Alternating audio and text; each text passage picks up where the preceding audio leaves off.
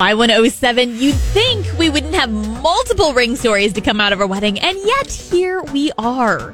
So, for my engagement ring, I've actually been wearing one of those little silicone spiral things to make it smaller for about a year because I was only going to resize it right before the wedding, which is what I did. So, I measured my finger at the ring shop, um, and we were making it a whole size smaller from a seven to a six. It made me a little nervous, but they said the ring is supposed to be a little difficult to pull off, but not hurt you. And that's what the six was like.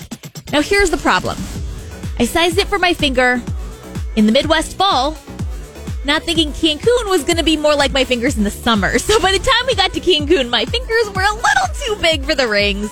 I mean, I could get them on and off with Vaseline, but what was I going to do at my wedding when I don't have like a tub of Vaseline nearby? So it came time to exchange the ring. Tim puts the ring on my finger and only gets it just past the knuckle.